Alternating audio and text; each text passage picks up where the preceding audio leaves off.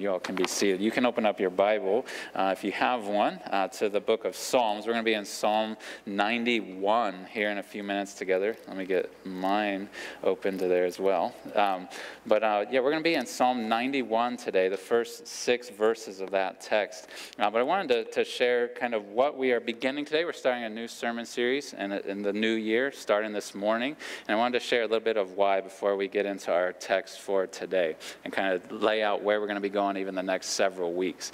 Uh, I don't know how many of you like reading books. I like reading books. Uh, sometimes I am tempted to kind of skim through or skip those beginning sections of books, like the, uh, the preface, the foreword, the introduction, all those sorts of things. Sometimes I'm tempted to just rush right through those. And one of them that I'm tempted to rush through is the acknowledgments section. Sometimes it's kind of sweet. Sometimes you're like, oh, to my dear husband or to my dear wife or children. But sometimes if we rush through those things, we can miss something really wonderful. Uh, and I found that to be the case when I was reading a book a few years ago by an author named Matthew McCullough. Uh, in the acknowledgments section of his book, which I decided to read when I was going through that book, uh, he was thanking many people, and one of the people he thanked was his dad. Uh, but how he described his dad, there was this phrase that he had when he described his dad that just lodged in my mind and heart that I remember to this day and think I will probably remember uh, till the day that I die. Uh, and I don't think it was original to him. He put it in quotes, so I think he was stealing it from somebody else. Uh, but he called his dad this he called him a forward scout in the wilderness of time. That's what he called his dad, a forward scout in the wilderness of time. And I, I thought, man, that it kind of struck me as unusual at first, but really poignant, really picturesque of what a parent can be and ought to be for a child. Because life, in many ways, is like a wilderness. Uh, we're dropped as human beings into this planet that we've never been to before, that we have no bearings in regard to. We're dropped into this wilderness of sorts, where in the life that lays ahead of us, no matter how short or long it may be, there's challenges that that we're unaware of. There's dangers that we're unprepared for uh, as children. And God, in His kindness, usually, or often I would say, provides us with parents or other adults in our life who have gone before us in time, who've gone forward through life. They've been a toddler, they've been a teenager, they've been a young adult, they've been an older adult, even. And they are able, they having walked that path before us, having gone through that wilderness of time before us, they're actually able to report back to us. They're able to provide guidance to us about what to expect as we go into life. They're able to hopefully help us arrive safely at our destination eventually. Uh, that's what a parent can do. That's what other adults in our life can do. And that end goal, what's at the end of that wilderness, what, what we should be seeking to be a scout pressing them toward would be things like this that we want those children as they grow up into adulthood, we want them to know the gospel and to believe the gospel, right? We want them to trust in Christ. We want them to live their lives fully, completely for Christ. And we want them not just to do it as a flash in the pan when they're young, but we want them to do it till the day that they die or the day that Jesus comes back. We want them to persevere in their faith and their obedience to Christ. And so that is our, our goal. That's our objective as these scouts is to help young people grow into what we call gospel maturity, that they know the gospel, believe it, that they seek to live it out. But along the way, we as those scouts who've gone before them should be putting markers. We should be trying to help them anticipate what's to come and help them know know which ways to turn, help them know what sort of dangers lie ahead of them, what opportunities lie ahead of them. And that is where we come up with this name, wayposts, uh, that we're going to be talking about these next several weeks. If you do not know what a waypost is, that's okay. I didn't know until a few months ago when I was looking this up. But if you ha- you will know when I describe what they are in a second. If you ever go out on a trail, even if you go down to like the Greenway here in Winona Lake, uh, you will notice as you go on many trails, there's these little signs along the way uh, that help you know like, hey, if you're on such and such trail, you need to turn this way. Or if you're on this trail, you need to go that way. Sometimes they're really tiny and you might miss them, sometimes they're large. But those are what wayposts are. There's these signs, these markers on a road or on a trail, on a path that help help you know which way to turn, help you know which way you need to go on your venture down this path. And those wayposts are there for a reason. They're there for a couple reasons, right? They're, help they're to help us just not aimlessly wander around. They're to help us keep moving forward and to keep going the right direction. If you're like me, someone who's not an outdoorsman, uh, who uh, is not uh, familiar with twists and turns of trails, they also can help reassure you that you're on the right path. That, okay, i am heading the right way, I'm going the right direction. That's what those wayposts are and what they're for. And so the last few months, uh, the, the family ministry staff of our church and I, we've been working on trying to think through the spiritual life of children, of young people, thinking of the life that God's granted to them and what is in store for them as they move ahead into uh, adolescence, into adulthood. And we've been trying to think about what are some wayposts along the way. Uh, what are some things that we could put before them and that we could have in, even in our own minds to help them navigate this wilderness of life that they're entering into, to keep going down that path? And we've thought through what the typical process of human development is like from infancy to adulthood. There's natural progressions that we make uh, as human beings. And we've also, more importantly, we've searched the scriptures uh, to think through okay, as we develop into the human beings God has made us to be, what are some of those natural things that He's put into our life that we need to be attentive to, that we need to be aware of and, and be sensitive to as those children develop. And the result has been what we're going to call six wayposts. Uh, as we think about from infancy to adulthood, six things as children progress through life that we want to be helping them uh, be attentive to particular ages to keep pressing down the path towards gospel maturity. One of our core values, our core parts of our vision as a church is to reach the nations with the gospel of Christ, but also to reach the generations with the gospel of Christ, to pass it down in time, to see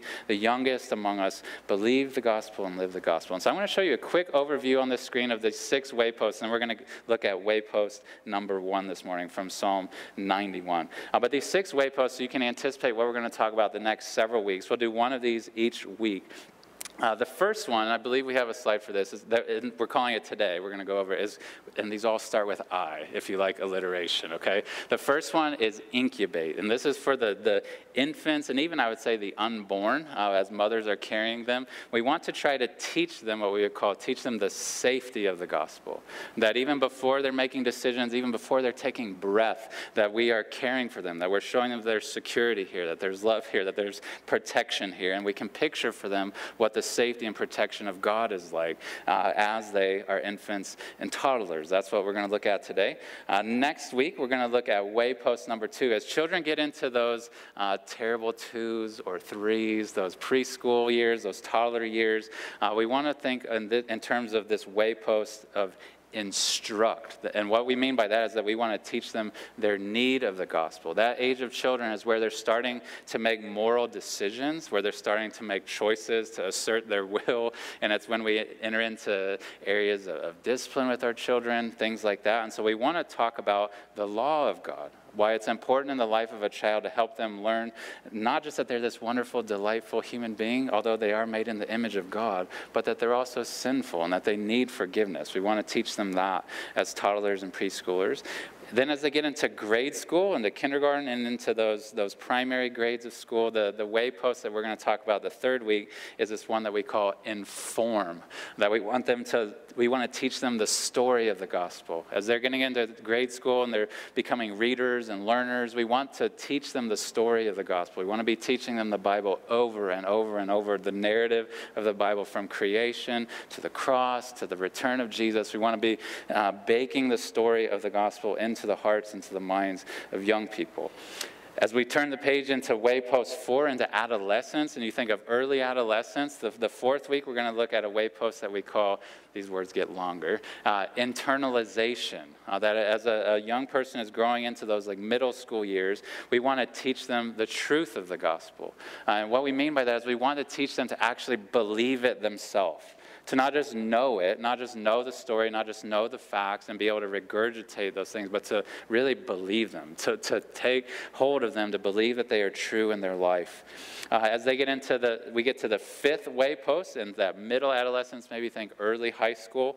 Uh, the word that we're going to use for that marker is identity. That we're wanting to teach young people in that age of life what we would call the centrality of the gospel. And that age where they're starting to know the things that they're good at, know the things that they're weak at, They're, they're knowing their strong suits and their weak points, and they're tempted to find their identity in all sorts of other things, like sports and boys and girls and money and music and clothes and all these things. We want them to center their identity on the gospel, to know their union with Christ. And then in late adolescence, the last waypost, as they get towards adulthood, that's a waypost that we're going to call interdependence. And that we want to teach them as they near adulthood, teach them the life of the gospel. Uh, that we want them to grow, not to see just the life of the church as something that was great when they were a kid and something that not, was nice and that they kind of look back on with fond memories, but that they see that my life now, from now till I die or till Christ comes back, is to be a follower of Christ with other followers of Christ, uh, to live with them, to grow with them, to serve with them. And so those are the wayposts that we're going to talk about each week. Uh, and we're going to navigate through those as a church and hopefully use those in the years ahead to help us as we disciple the next generation, as we teach them to follow after Christ. I want to get to Psalm 91 in just a second, but a couple notes before we do as we think about these wayposts and the paths to try to lead children through uh, towards maturity in Christ, a, a couple notes I would make before we jump into this text. One is that we know, we acknowledge discipleship is not just this linear, simple process, okay? Like we, we know that. We, we don't uh, believe that it's just linear, straightforward, just step by step by step. There's repetition in discipling people, uh, young people and old people alike. There's messiness to it. Uh, but we would know there are typical progressions that God works us through. Uh, there are typical things that we struggle with and opportunities that present themselves along the way that we want to be attentive to and we want to help young people with. And we also acknowledge that discipleship of young people is not just automatic. It's not as if we just do the right things and point them the right directions and teach them the right lessons and, and say the right things that it will ensure that they come to faith. Uh, we can point them down the path. We can try to help navigate them down the path, but we can't make them go down the path. We can't choose it for them. We cannot guarantee it. And so, as we talk about these things the next few weeks, if we, the last thing we would want to do is have anybody, any parents, grandparents, disciplers in our church to think back on people they have discipled in the past and think, man, I really dropped the ball because so and so turned out such and such way. Uh, their, their lack of faith is not necessarily a sign that we have failed in our discipleship of them. And the last thing I want to say before we get to Psalm 91 is that these wayposts, these, these uh, twists and turns, these signposts that we want to see in the Word of God as directives to us, uh, they can be helpful even well beyond the realm of discipling children and discipling teenagers. They can be helpful even in our own life to evaluate where am I? in my following after God? Have there been some of these turns maybe I've missed that I need to revisit in my own life? They can be helpful when you're discipling anyone, even a 40 year old can be an infant in Christ, right? That, that needs to know some of these basic things to grow in maturity. And so, uh, with those things said, I want us to turn to Psalm 91 at long last, and I won't have those long introductions in the sermons that follow, but I want to introduce the series to you. Uh, Psalm 91, verses 1 through 6 are what we're going to read, because with each of these, we want to read the Word of God. There's all sorts of theories that are out there, all sorts of developmental theories that are out there that psychologists have come up with, sociologists have come up with. Some some that are really valuable and helpful to understand how human beings grow and mature. But the fail proof guide, the, the bedrock truth of, of how humans develop and how we can help them develop to who God made them to be is His Word. And so we want to start there each and every Sunday and stay there as we think about discipling of children. So this text is going to be about the safety of the gospel, uh, how we experiencing it, and then how we can extend that to the youngest of children in our life. So follow along with me in Psalm 91, verses 1 through 6, and then we'll unpack what this psalmist is trying to say in these verses. He wrote this He who dwells in the shelter of the Most High will abide in the shadow of the Almighty. I will say to the Lord, My refuge and my fortress, my God in whom I trust. For he will deliver you from the snare of the fowler and from the deadly pestilence. He will cover you with his pinions, and under his wings you will find refuge. His faithfulness is a shield and buckler. You will not fear the terror of the night, nor the arrow that flies by day, nor the pestilence that stalks in darkness, nor the destruction that wastes at noonday. Now, we do not know who wrote this psalm. Uh, we, are not given that detail at the start of it. We don't know the identity of this psalmist, but we do know what his message was. Uh, that is very clear. I, I, would summarize his message for the whole psalm, but especially for this beginning part here. The basic message is this that God protects his children. God protects his children. Uh, he, he uses all sorts of different word pictures, right? He, he mixes metaphors up here. It may drive some English teachers kind of crazy. He uses all these different word pictures and images to all hover around this idea that God protects his children. You probably noticed some of them, right? In verse 1, he talks about God as a shelter, he talks about the shelter of the Most High. He talks about God in verse 2 as a refuge and a fortress. He even says, My refuge, my fortress. Uh, that's how he speaks of God. Uh, again, another protecting note uh, is in verse 4, the end of verse 4. We'll come back to those words that revolve around birds and uh, his wings and things like that. But the end of verse 4, he talks about the faithfulness of God as a shield and a buckler. That's how my translation says it, at least. A shield, you know what a shield is. A buckler, you may not know what that is. I'm not a big comic book person, but I do know at least a little bit of the visuals enough to know. Do you know Captain America and how he has that circular shield that he holds? That's like what a buckler is. It's like a smaller little circular shield that would be for real close combat typically. So he's saying that God's faithfulness is like a broad shield and then like this small buckler even for the things that come close to you and the dangers that come to you. And then verse 5 and 6, he, he talks about God as protecting his children from dangers of the night and dangers of the day. Uh, that, that all throughout the day, no matter what types of dangers come, no matter what terrors of the night or arrows that fly in the day, he talks about how we don't need to fear them. We don't need to be nervous of them because God protects his children. But if we go back to verse 1, he talks about dwelling in the shadow of the Almighty. Uh, I love that phrase, dwelling in the shadow of the Almighty, because dwelling in the shadow of someone or something means a couple of things, doesn't it? It means that you're close to them, right? Shadows can sometimes be long, but they're not that long. If you're under their shadow, you're close to that person. But being under the shadow of that person also means that you are lower than them, that you are beneath them, that they are over you. They're bigger than you, they're stronger than you, they're taller than you, they're greater than you. So being in their shadow means that you're close to them and that you're under them, that you're under their care. And what you see often in the Psalms, if you've read through the Psalms before, you've probably noticed this phrase many times that's in there where it talks about the being under the shadow of God's wings specifically. Uh, that, that is the image that is used over and over in the Psalms of being under the shadow of the wings of God. And that is picked up even in this psalm in verse 4, right? He talks about God covering his people, he says, with his pinions. I don't know much about birds, but that means like the, the outermost parts of their wings, I believe, that help with flying. He talks about how he covers them with his pinions, and then it says, under his wings you will find refuge. I love this because this is inspired by the Spirit, right? This is talking about God Himself. And God is talking about Himself. This could feel so wrong to talk about God this way because God is so great. But He's talking about Himself as if He's this parent bird, right? That, that has these wings that, that it puts around its children, either as a, a mommy bird or a daddy bird, uh, that, that, that puts its wings over his children.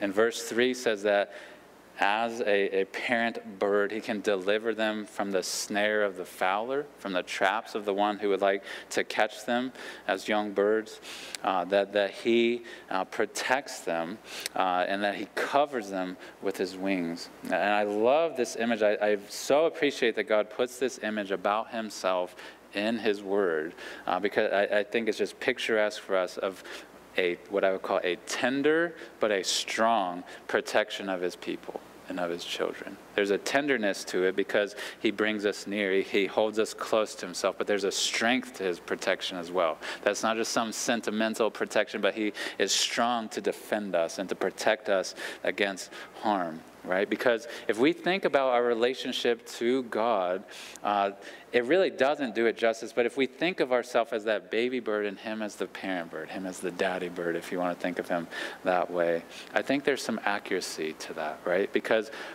if God is far from us, like a parent bird, is, is ever far from its baby birds, then we are vulnerable, right? That there's dangers that come to us. You think about if you just watch birds in the springtime, okay?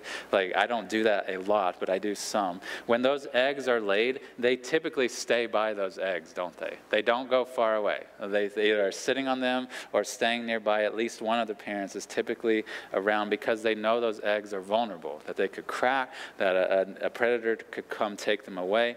And when those baby birds are in those shells of their eggs, they are totally at the mercy of their parents, aren't they? They can do nothing to protect themselves. They, they can't see outside the egg. Even if they could, they could do absolutely nothing to protect themselves. They are totally dependent upon their parents. And even once they're born, even once those, that egg is cracked and they come to life, those baby birds, they can't feed themselves. They can't fend for themselves, can they? They are totally dependent upon their parents for protection. But the flip side of that, the, the flip side of their vulnerability when their parents are far away, is that when their parents are near, they are safe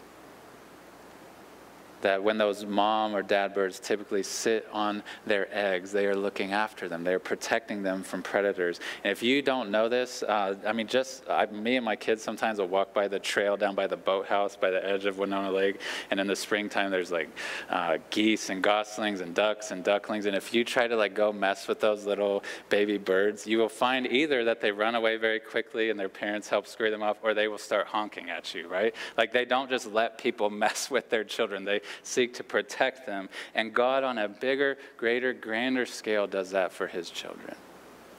That he, he protects us, he looks after us. God can protect us from things that are far worse than just some snare or some arrow. God can protect us and does protect us. If we're his children, he protects us from Satan. At times, not always, but he protects us from suffering.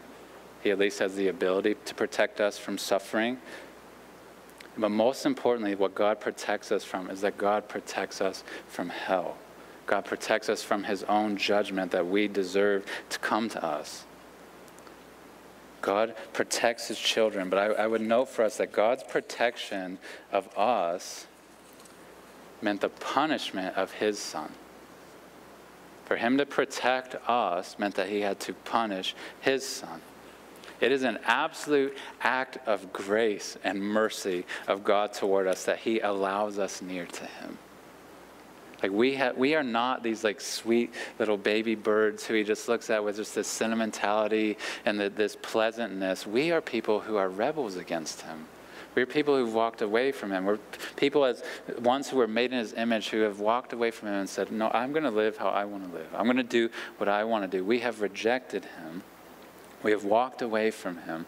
But God set his love upon us in spite of that. God, before we were ever born, if you read through the scriptures, read a text like Ephesians 1, before we were ever born, like God knowing that we would run away from Him, that we would reject Him. God set His love upon us and did, before we were ever born, did what was necessary to bring us forgiveness and to bring us eternal life before a breath had been taken by us. And he punished his son on the cross in our place. He, he crushed his son upon the cross, not for his own for his son's sins, but for ours. And he did it so that we might be forgiven. He did it so that we might be brought near to Him, that we might be able to be brought under His wings of protection and care. And I would say this, sticking with this image of, of a parent bird, that God can cover us with His wings of protection because He removed His wings of protection from His Son right? When he went to the cross, he punished his son so that he might protect us, that we might become his children who are loved and forgiven by him. And I want us to know if we repent of our sins, if we put our trust in his son Jesus Christ, we w- will be, we are provided with absolute safety. We are given safety by the God of the universe. We don't need to fear. If we're united with Jesus, we don't need to fear that he's going to abandon us We don't need to fear that he's going to harm us. We don't need to fear that he's going to turn against us. We don't need to approach him with shame over our sin. We don't need to, to shrink and hide from him because of our sin. We can come near to him. We can be drawn into his presence once and for all. And again, sticking with this bird imagery, we think about this. We who should be, hear this right way, we who should be in his mouth as his enemies are under his wings as his children. Like we are protected by the one who has every right to punish us.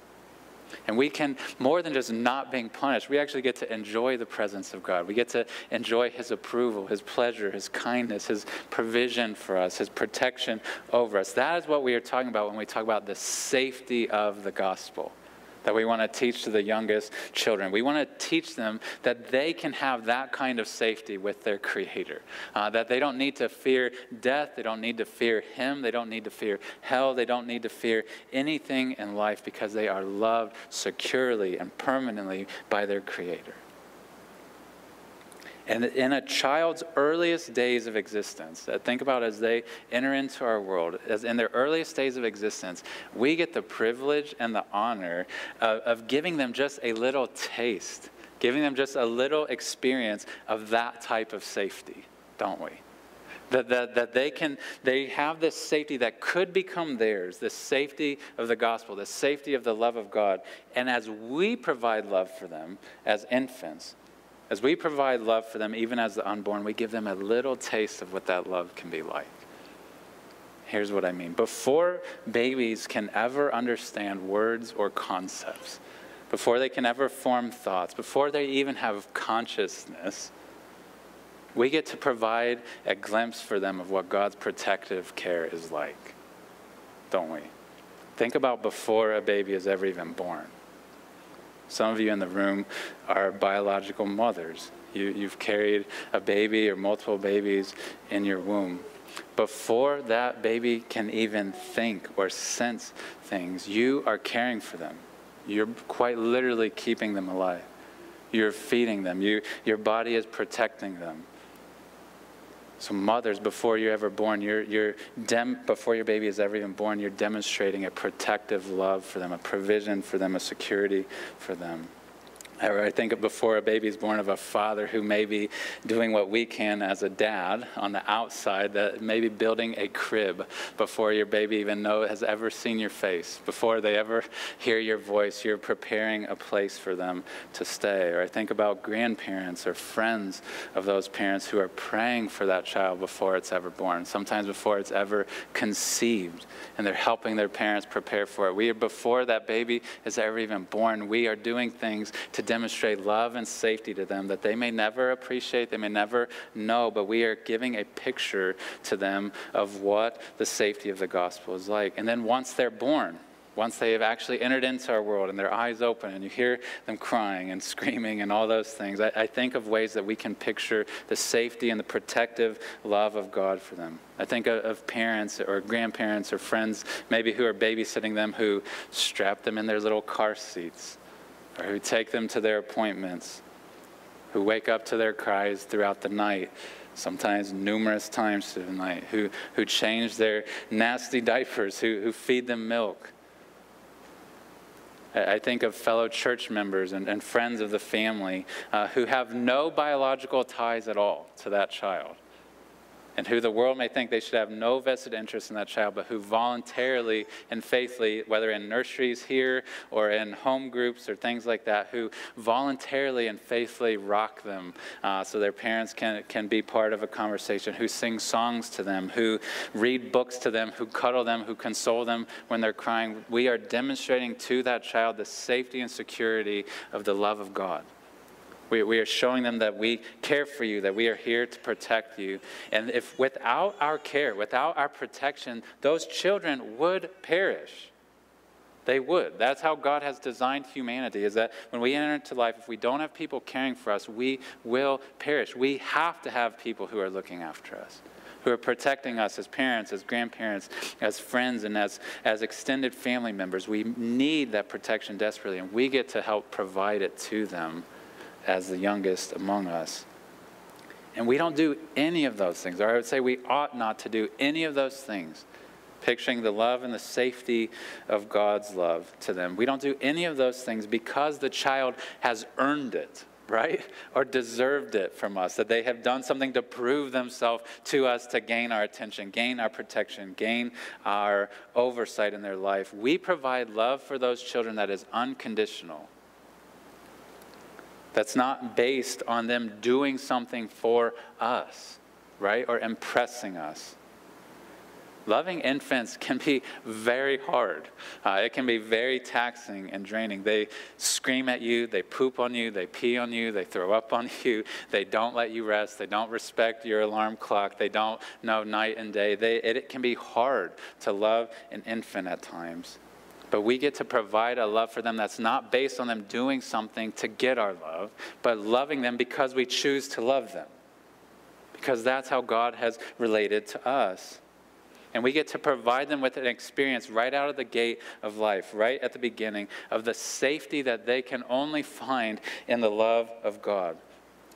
That I think often, when uh, as we've raised infants in our family, as I hold other people's babies or look around and know of other people's babies, I think about this often that these infants will not remember the things that we're doing to care for them, right? They're never going to remember these things, but they're important because they will be shaped by them, one way or the other. Like they, they won't remember them, but they will be shaped by them in ways that they might not be able to articulate. They will be shaped by the love that they feel and that they experience from those in their life and demonstrating this, this safety of the gospel, showing them a love as infants that, that pictures for them what the love of God is like for his children. I would note for this, so some of us don't just check out and think this has nothing to do with us. This demonstrating of the safety of the gospel to infants is, I would say, is not just for moms and it's not just for parents. Or maybe I would say this way, not just for females and it's not just for families. Sometimes it's tempting to think of the youngest children among us. It's tempting for some people to think, well, that is something that is mostly just for ladies. Uh, they're, they're more natural at it, they're more nurturing. They're, but I would say to us men in our church uh, that our role is vital and important in caring for infants.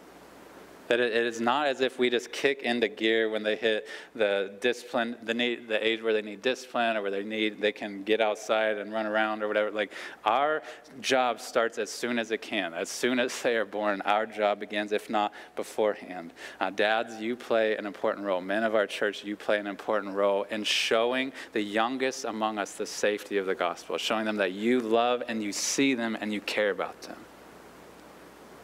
I, I love actually that in Psalm 91, God uses the image of a parent bird of all things, right? I, I was reading a little bit about this because I don't know much about nature, as I confess often here, but most mammals, uh, the dads do not actively stay around and help parent their offspring, but birds are the opposite like something like 90% of bird species, the mom and the dad actually work together uh, to care for their young, to, to sit on the eggs, to help feed them, to help care for them and look after them. It is a job for the female and the male. And I appreciate that so much because uh, God, even in this image, uh, speaks of himself almost like a daddy bird, one that's around with the, the young, that, that is looking after them and protecting them. Men of our church, we play an important role in showing the young people, the youngest people of our church and of our community, that we love them and that we care for them and that we see them. It is not just for females. But I would say also that it's not just for family. It's not just for parents either. Uh, I would say to us as a collective church, if, even if you have no children, even if you never have any biological children, you have adopted children in your family, you play an important role in showing the next generation in our church and in our community the love of God and showing them that you see them, that you care about them, that you will look after them, that you will be attentive to them. I, I, think about this often as well. If you work in our church nurseries, or you help babysit someone else's kids in the life of our church, if you watch them, if you care for them, you are never just holding babies. You are never just letting parents have a break. As you hold babies, as you get to care for them or feed them or change their diapers or put them to bed or just try to soothe them, uh, as you read them books, sing them songs, all these things, you are, you may not think of it this way, but you are, whether they realize it or not and whether you realize it or not, you are picturing for them the safety of the gospel. That you are showing them that I love you, I care for you, and not because you deserved anything, that you've done anything to me to gain it, but because I want to because I, I, care for you. I'm going to set my love and my protection for you. And as we care collectively as a church family for the youngest people among us, we get to demonstrate to them that true safety isn't found in being part of the Goodwin family. Right? True, true safety is not found in being part of the Bass family or the Whitty family. Like true, true safety is found in being part of God's family. That is what they need to know. That is what they need to see. Is not just that my mom and dad care about me, but this whole church family cares about me and they love me and they see me and they protect me. And this is so important for us because this waypost, this first one, showing them the, the safety of the gospel, it, it's going to lay the groundwork for what's to come in these other twists and turns of life, right? That, that as we lay this foundation uh, for our children and that, that they can know from the earliest days that I am loved, I am cared for, I am protected, that is going to set us up well, at least. It's not going to make it easy, but it's going to set us up well for those times where temper tantrums kick in, right? And where we need to discipline and where we have arguments and where boundaries are pushed and where there's suffering that comes into their life and mistreatment from their friends and where hormones start to kick in. Like they, they need to know from the earliest days this family loves me and they are for me and they look after me. They must know that. And our ultimate aim is, is that these children uh, will not just be loved by us and seen by us, but that they will become a part of the family of God uh, that they will experience that safety of the gospel, not just in some small form from us, but in the fullness of being loved and cared for by God.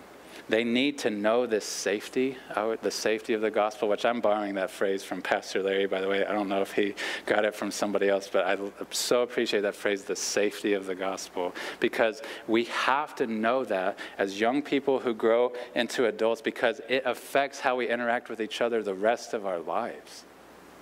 That, that if we don't know the safety of the gospel, that I am loved by God the Father, that I am forgiven by God the Father, I'm looked after by God the Father, if we don't get a, a grip of that and know our security, our security with Him and His love for us, we are going to be slow as we get older to confess our sins to each other because we're going to be nervous that people are going to judge me. We're going to be slow to express our struggles with sin, aren't we? because we're going to be nervous. What are other people thinking about me? And maybe God thinks this about me. We're going to be slow to share our doubts and the questions that come into our mind as we grow in our intellect. We're going to be fearful of rejection and of abandonment of the people of God and even of God Himself. But if we know from the very youngest ages, no, the, this family, my family and my church family, love me and they look after me and they pray for me and they protect me, then that helps give us security as we think about God's estimation of us, His view of us. And it gives us a groundedness that lets us be honest that lets us be vulnerable, that doesn't put up fronts to people, but that can honestly express the things that we are dealing with in our lives. The safety of the gospel is not just something that we demonstrate to infants, it's something that we must remind each other of all the time, uh, till the day that we die or Christ comes back. In closing, I wanted to share for just a minute why we chose this word incubate uh, for this first waypost. The obvious reason would be that it starts with an I, and it fits with the rest of them, right? Uh, and that, a, that an incubator gets at the idea of providing a safe environment for children, for, for babies even themselves. But, uh, but I want to say this.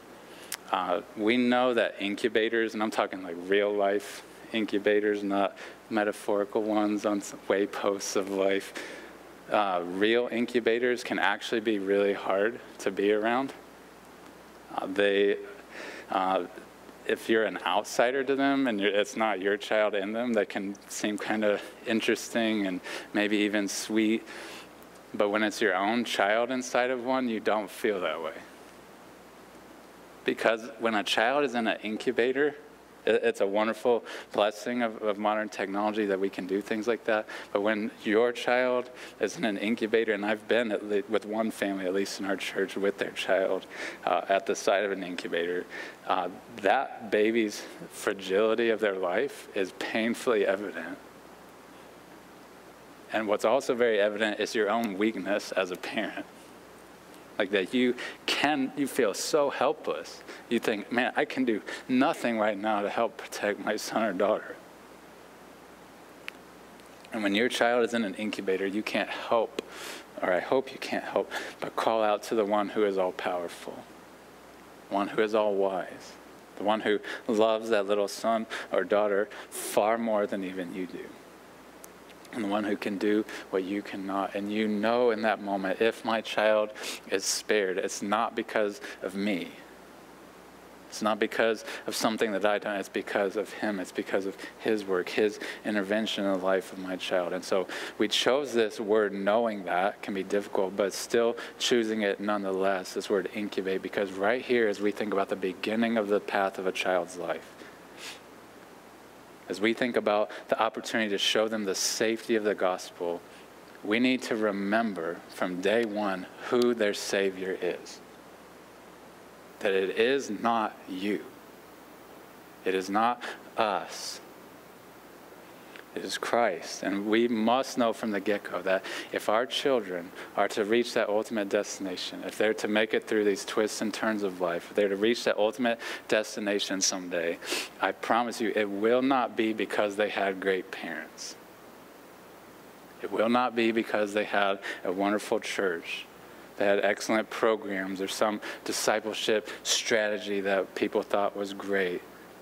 If they make it to that destination, it will be because they have a great Savior who has carried them throughout, who maybe has used us as means to them, but it will be because they have a great Savior.